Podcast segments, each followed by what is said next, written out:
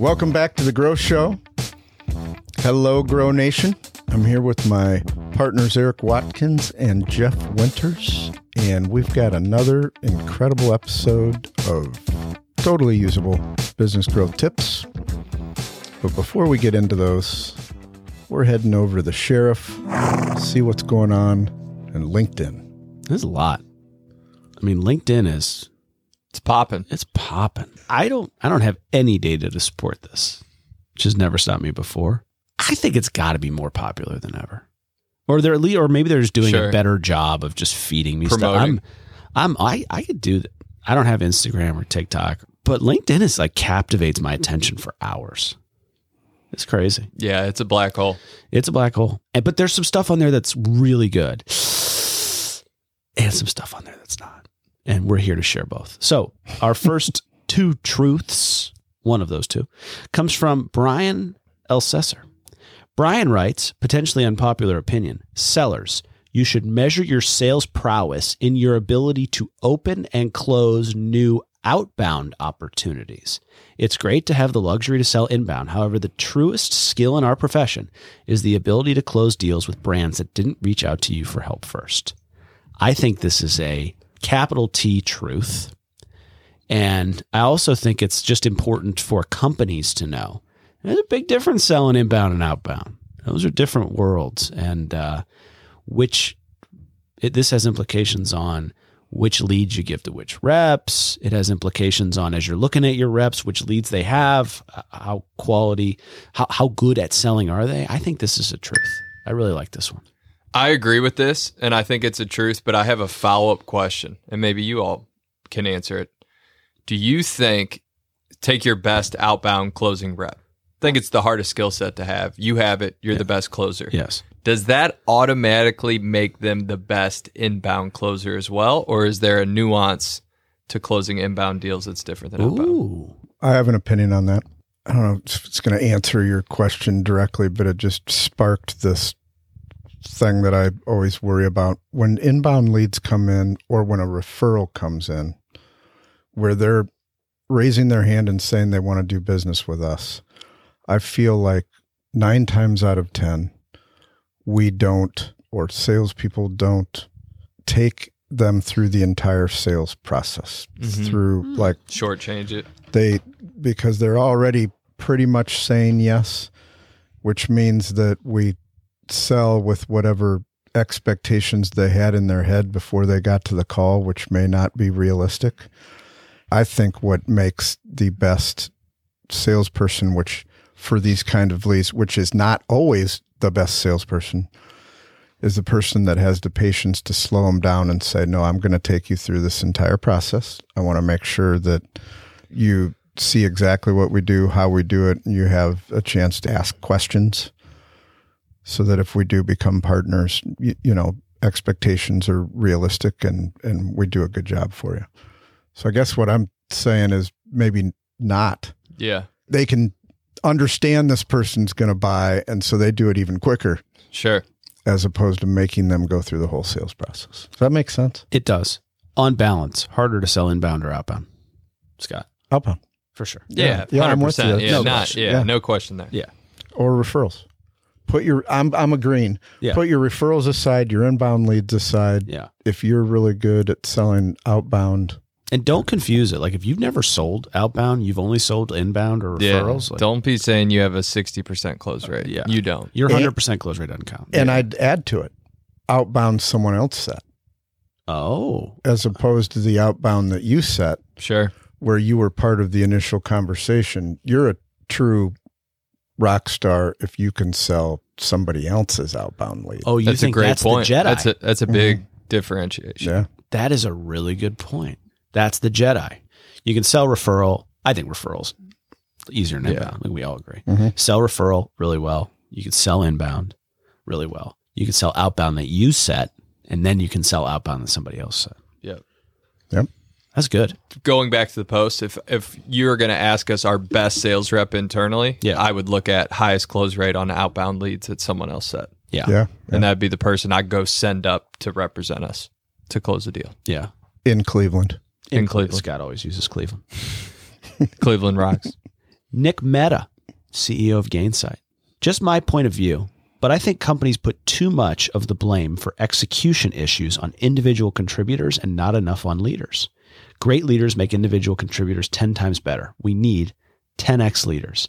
I need to get 10x better myself for sure. Also, quote, to those who much is given, much is expected. I love this. It's so easy for leaders to look two levels down and go, the individual contributors, the individual contributors, the account manager, the salesperson. No, no, no, no. And Eric, I know we talk about this all the time. No bad teams, only bad leaders. If you had that exact same, and Scott, you say this, if you had that exact same team of individual contributors and a different leader, would that team be more successful? And the answer is often yes. And we blame individual contributors all the time. They're the ones that go on the performance plans. They're the ones that end up having to leave the organization due to performance issues and not enough pressure is put on leaders. I thought this was a, a, a big stamp of truth for me. Love it. I agree. Yeah, truth. And that best leader is going to try to put the best people in seats because then the job's easier. It's e- even easier to be a better leader when you take the time up front to make sure that you hire the right people in the onset. Truth. Truth. And now we come to a lie. And I wanted to pull this lie because it's not just a lie, but it's a lie that has 2,000 plus reactions on LinkedIn. So this is a lie that a lot of people are reading and reacting to. And these are the most important. And it says, I don't believe in cold calling. It doesn't work and is a massive waste of time and energy. Instead, I believe in warm calling. This approach has led to prospecting to meeting conversion of 10 to 20% over the course of my sales career as opposed to 1 to 3% when cold calling. Here's how it works. And then this person goes on to describe a process where you send an email and then you make a call and then you use the CRM. There's like a it's like uh, you know, it's it's a it's a sequence of events. And I think this is a a nasty lie for two reasons. First, cold calling is not a massive waste of time. That's silly. We all agree on that. But second, to lead people to believe that if they go through this process, for every 100 people they contact, they're going to get 20 meetings. Yeah, not a shot. That part's a lie. Nor is it scalable. No.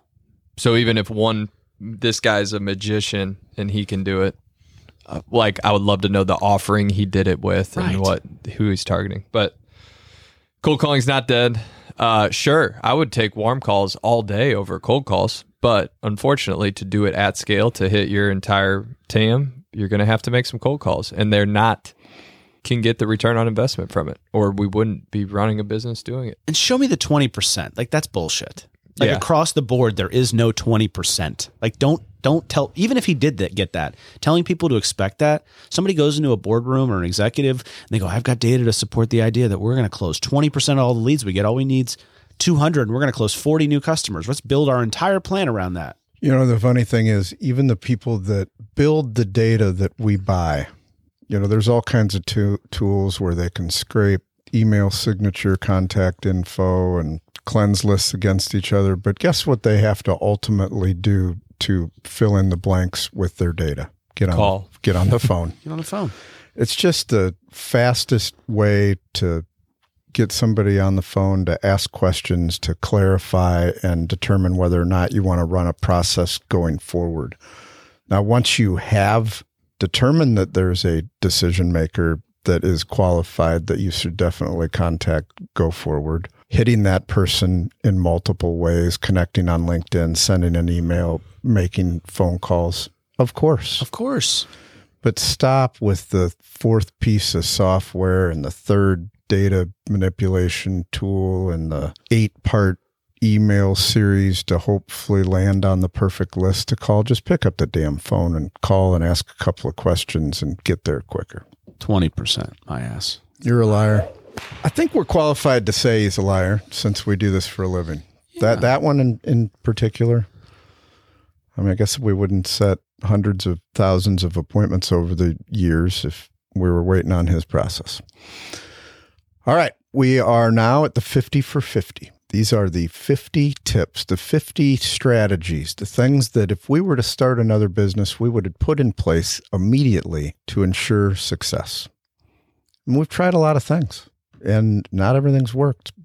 But in this section, we talk about the things that do work, that we would put money on. And this one's another doozy. It's the map meeting. This is a meeting. It depends on what you're doing and whether or not it's a weekly or once a month. But here we do it weekly. And, it, and the map the map meeting is it actually stands for major projects, activity measured, and potential business issues, potential obstacles in the way of success.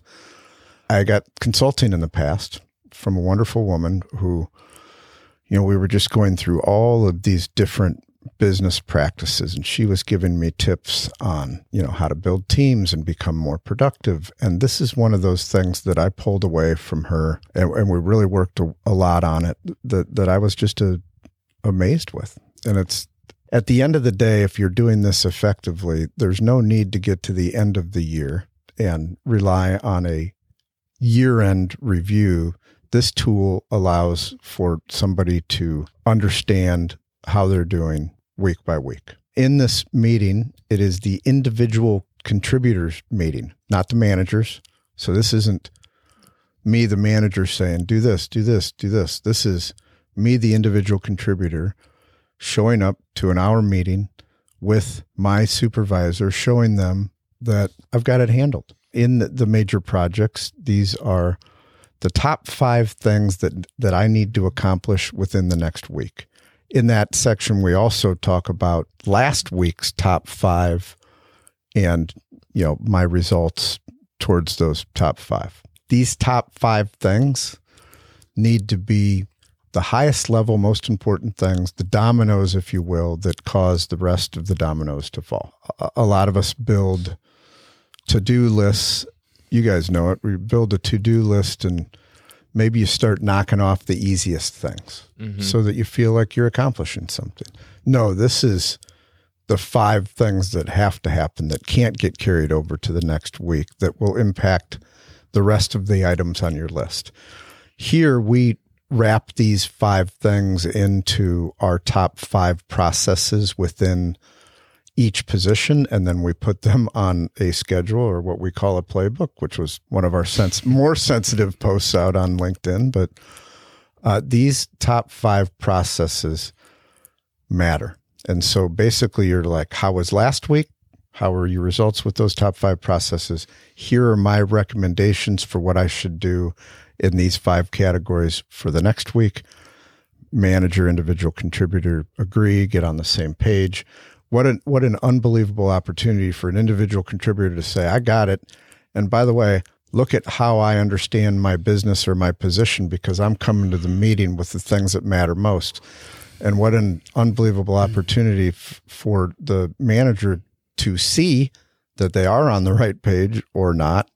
And if they're not, to make some adjustments right there with them. Most of the time, when you are doing this on a regular basis, it, it's really more of an opportunity to acknowledge somebody for the, the important work they did the week before and for really highlighting the things that are the most important to accomplish this week. In the middle, it's activity.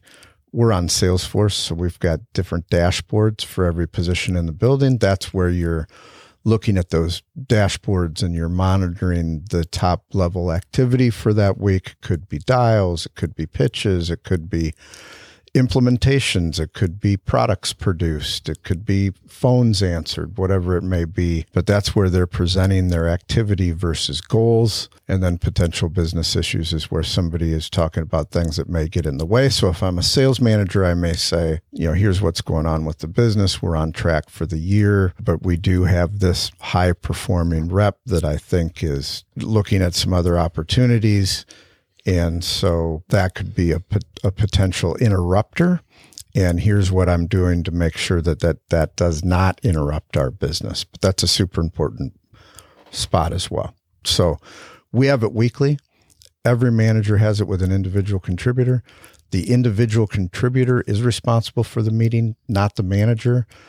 It is a huge accountability piece. It's a huge acknowledgement piece. And this is one of our top five for sure. It took a couple of years to get everybody in the building doing it. Now we're really working on the quality of those meetings, but this is a huge, huge part of driving our revenue north What do you guys think? If you're a CEO or president or running a business right now, you shouldn't walk, you should run and go implement this right away. Right away. Because if you're in that position, being in that position myself, you're always asking yourself a couple questions. One is, is everybody working? Right? I'm paying, you know, you got X amount of people on payroll. Is everybody putting in the the effort that they should every single week? And I think a lot of us feel good about our companies and our cultures where we don't have to ask ourselves that much. Then the second thing is, well, what are they working on? And don't underestimate the power of having your entire company in sort of these guardrails working towards the same mission or vision. You would be surprised how out of whack, at least in in my scope being over different departments, how all of a sudden I see people just flying in different directions, working on totally different things. Where if they were collaborating or knew or were working in the same direction, they could be leveraging what one another is doing.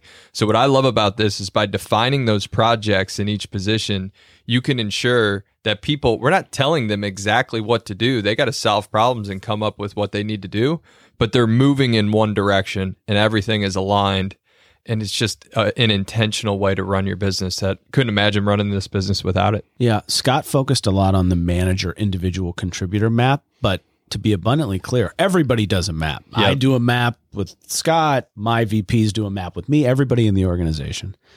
There's two there's two parts of this I really want to underscore. The first is it's a forcing function for everybody to meet with their manager every week. Everybody meets with their manager every week. You know, when Scott bought uh, our business a year and a half ago, I remember there were scenarios prior to us coming on board where we had managers that didn't meet with individual contributors for weeks, and that you just can't have that. Like hard stop. Every manager meet with every every contributor or every direct report every week.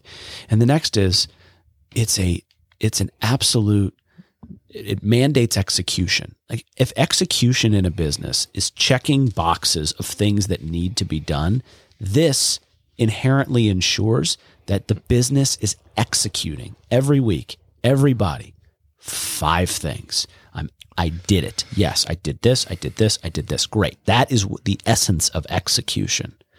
It's a great framework for a one-on-one. You should use it. You should not question it.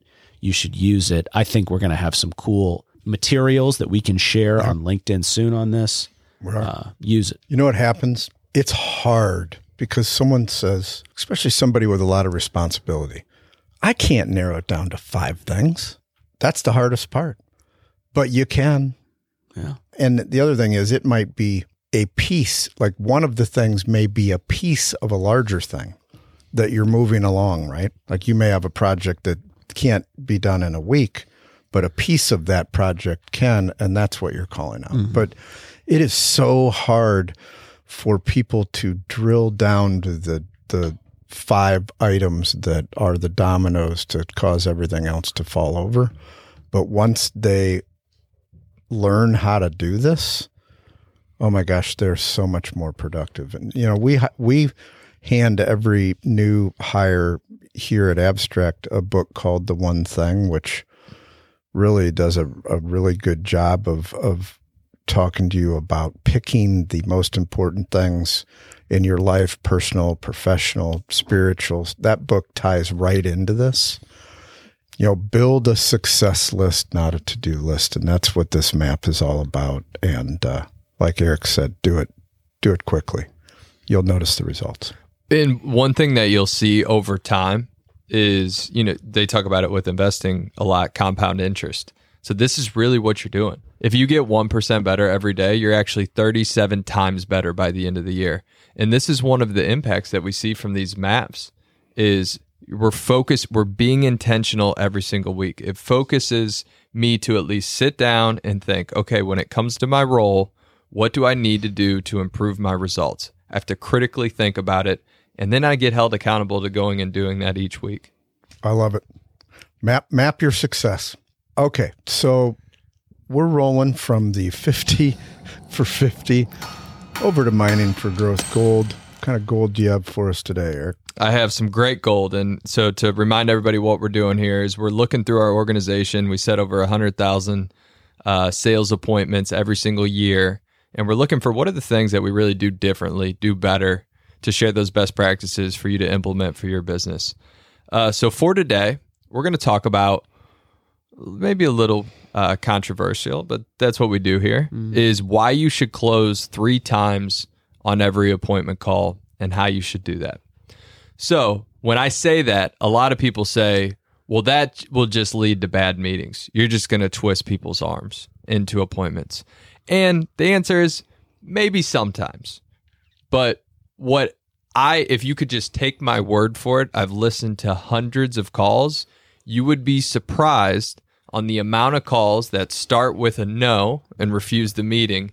And then ultimately, through conversations and questioning, we end in an entirely different spot. So if you agree and you come to the conclusion, okay, I should ask for the appointment three times, what I'm going to give you is after you've asked the first time, which we've already trained on and talked about, asking assumptively, I'm going to give you two different closes to use. They're two sort of magical phrases that we we talk about and train on internally that you can use for each closing. The first one is you know as well as I do. So this is after we have asked for the meeting one time and they've said, you know what? I just don't think I'm interested in this service right now. It's not something that uh, that's a priority for us, and you know, I you can just follow up with me down the road. This is how this would close would go. So, Jeff, what I'm hearing from you is you feel like you have your security taken cover uh, taken care of right now, but you know as well as I do, technology is always changing and becoming even more and more difficult to manage. With that being said, don't you feel like it would make sense for us to sit down just to talk about uh, what we have to offer and how we could potentially help your business? And then Jeff would go from that, and he may say, "Yeah, I just I don't know if I feel like it's the best use of my time." And the last close, the last thing we would give them is what we call the worst case scenario close. And then what we would say with this is, uh, Jeff, you didn't get to where you are today without making some really important decisions. The worst case scenario is we would give you a couple things to go fix with your security currently. Would it be a terrible use of time for us to sit down and talk for 30 minutes about your security? So, in that, is everybody going to say yes to these closes? No. However, you're going to get some appointments that you wouldn't have had otherwise. But more importantly than that, what you're going to get is the truth. After you've gone for the close multiple times, they're not just going to give you a brush off objection. They're going to tell you exactly why. No, Eric, I don't want to meet. We have a provider that we absolutely love who we've been in a contract with for seven years. Okay, great. When I follow up and nurture down the road and put them into my process, I know the exact reason. So, worst case, or uh, you know as well as I do, worst case scenario, two closes, put them into action. You know as well as I do. That caught me off guard. I like that. I know I've I'm trying to reflect on myself saying this and like when I've said it. I know I've said it. It's great. I'm gonna I am gonna I did not know that. I am gonna use the shit out of that. You know as well as I do. That's just a beautiful turn of a phrase to provoke a thought. Cause like whatever follows, it's like deferent like look, you know as well as I do. It's like, okay, you know. Yeah, you're already agreeing. Yeah, to this. you're already agreeing to this. You're on a you're on a You're sort smart. of pedestal. You're smart. You Yeah. get it. You know, I know. It's like our little kind of secret thing. Like, hey, look, let's level with each other off the record. You know as well as I do that this is going to happen. I ju- I think that's great. What a cool turn of a phrase. I love that. Wouldn't you agree that the difficult thing is to get that newbie to have the courage to go Oh, yeah. through all three? Yeah, and I, I think that's what you know when we sat down and, and put this together with the team, and you know we we saw what closings were working best for people. What you need to do, what these phrases do more than anything, is it gives them that courage. It gives them that little something where they feel like they can go for that close, which is almost more important than the words we're actually saying of them just doing it. And I think uh, you just have to commit to that as a as a business or as a SDR that I'm going to go for the close uh, three times. And at the end of the day, if the appointment's not good, let it off the hook.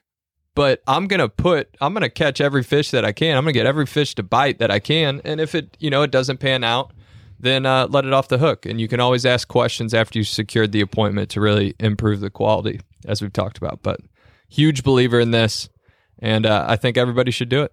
Think you should go for the close three times. And and one ad, which is totally against anything that you would watch or read, you may have to have this same system set up for gatekeepers. Mm-hmm. So many people say, you know, don't pitch the the gatekeeper, but depending on the size of the organization, you may very well be pitching the gatekeeper, and you need to go through your three steps with that person to potentially different script, different questions. But I would add that. Absolutely. That's awesome, Eric. Jeff, you know, now we're sitting on a pile of leads. How do we sell more of them? Yeah, talk Tales about from sales. talk about not pitching the decision maker. That that leads right into what we're talking about today, which is tales from sales. For us, we're selling approximately uh, six million dollars in annual revenue every single month. We've got a lot of meetings, like somewhere on the order of twelve hundred sales pitches every month for our team. We've got a lot of data on what's working, what's not. It's real time. It's uh, and we're bringing it to you to try to help. So one thing we're seeing more today by a lot than we saw five years ago is our salespeople and all salespeople are not pitching the final decision maker. They're just not. And there's two reasons for that. The first is more often than not, the final decision maker is not a person, it's a group of people now. Uh, decisions are being made by committee at alarmingly high rates relative to uh, two, three, four years ago. And also, uh, the CFO in current times is just far more involved in decisions than they've been in other times. And so these are two real things. And so we as salespeople and sales leaders need to adjust because you're not going to talk to the decision maker all the time.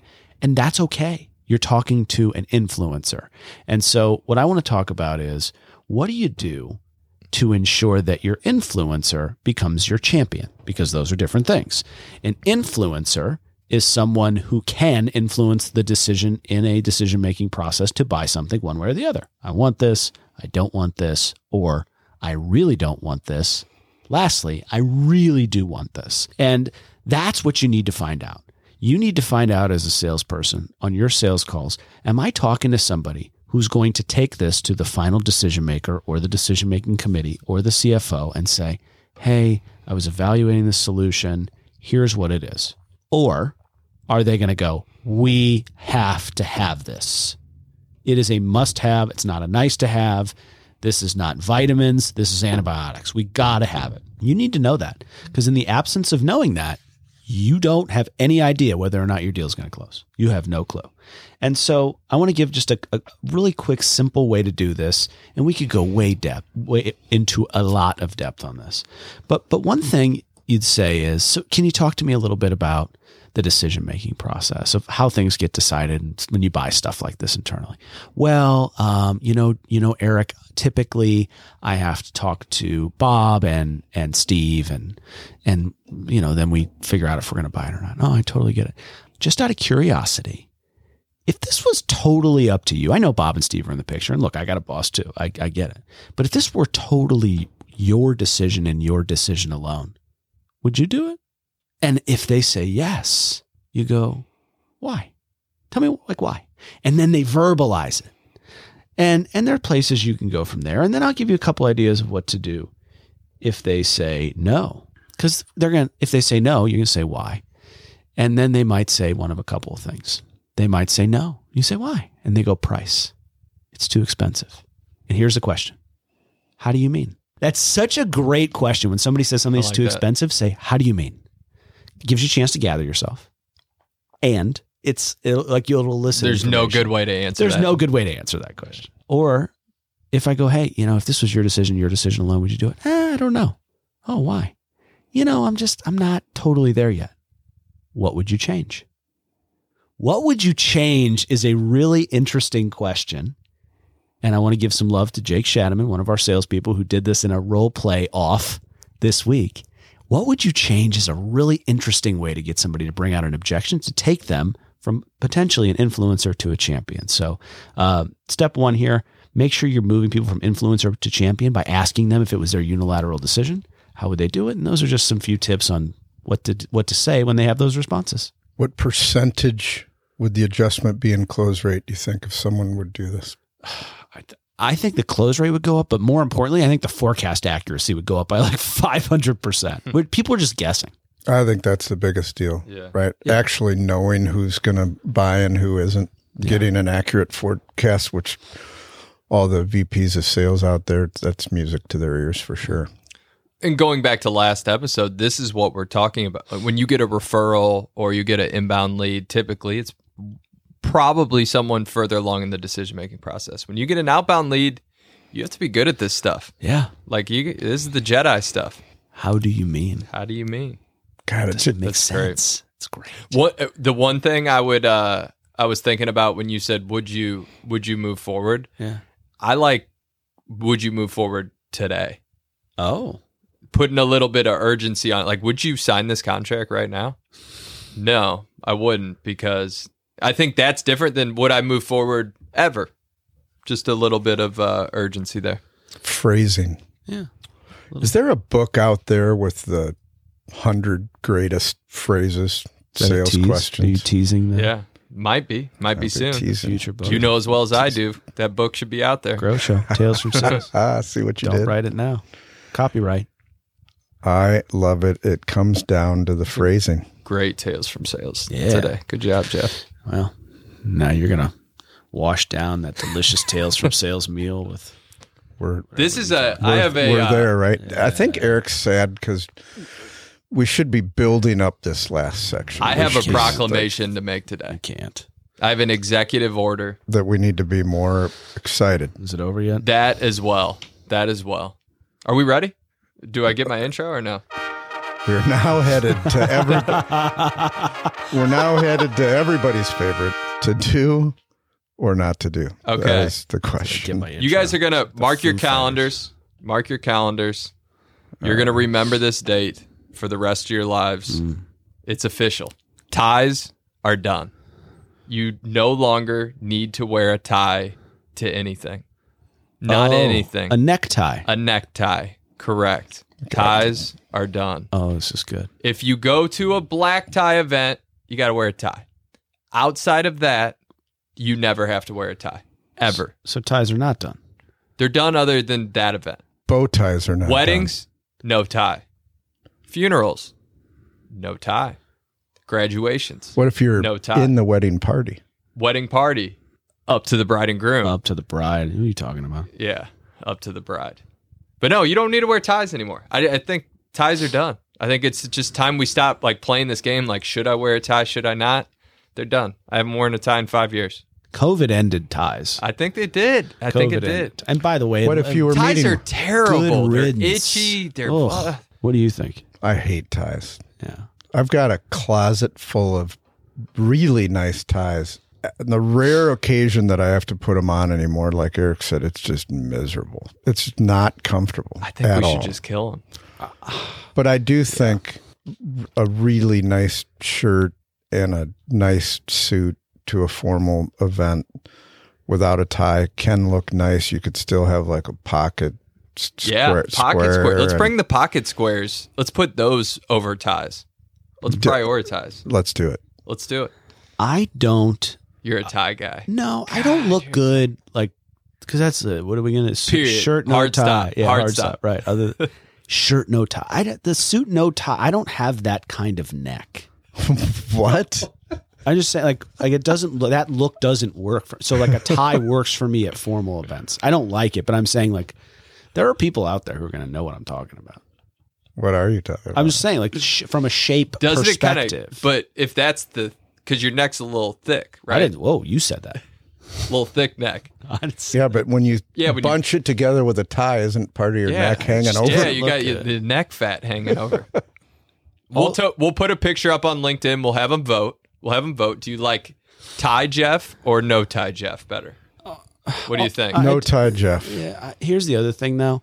Don't go overboard casual at weddings. no, no, no, no, no. funerals. 'Cause This is people not, are going yeah, overboard Let's be casual. clear. This is not dressed like a slob. That's not what we're I'm talking saying about here. wear a suit, yeah, suit, nice shoes, nice button up, nice, shoes, nice belt. pockets. We threw out the pocket square. Haven't you been to a wedding or funeral lately though? And you're like, come on, come on, man. yeah, put but they your- didn't. They That's were. a sweater. You can't wear a sweater. If people wear sweaters and jeans, yes, That's Right. outrageous. That's outrageous, but the ties are dead. We've declared it. It's done. The death of the tie. You didn't know how important this day was going to be in history. Now you do. All right. Gentlemen, incredible show again. More fire for the Grow Nation. Jeff brought it today. I got to say. Jeff was on Oh, well, fire and fuego. blushing. Good job. Grow Nation, we are loving your support. Please pass the word along. We're just trying to make it a little bit easier for entrepreneurs and business owners out there to take things to the next level. Uh, we've got some exciting downloads that are going to be coming out, things that you can go grab to make our tips just a little bit easier to understand. For, so look for that. Please like, subscribe, review. We need you. We need you to get the word out. Again, great show, guys. And uh, as always, let's grow. Let's grow. Let's grow. The Grow Show is sponsored by Inbound SDR, digital search that works.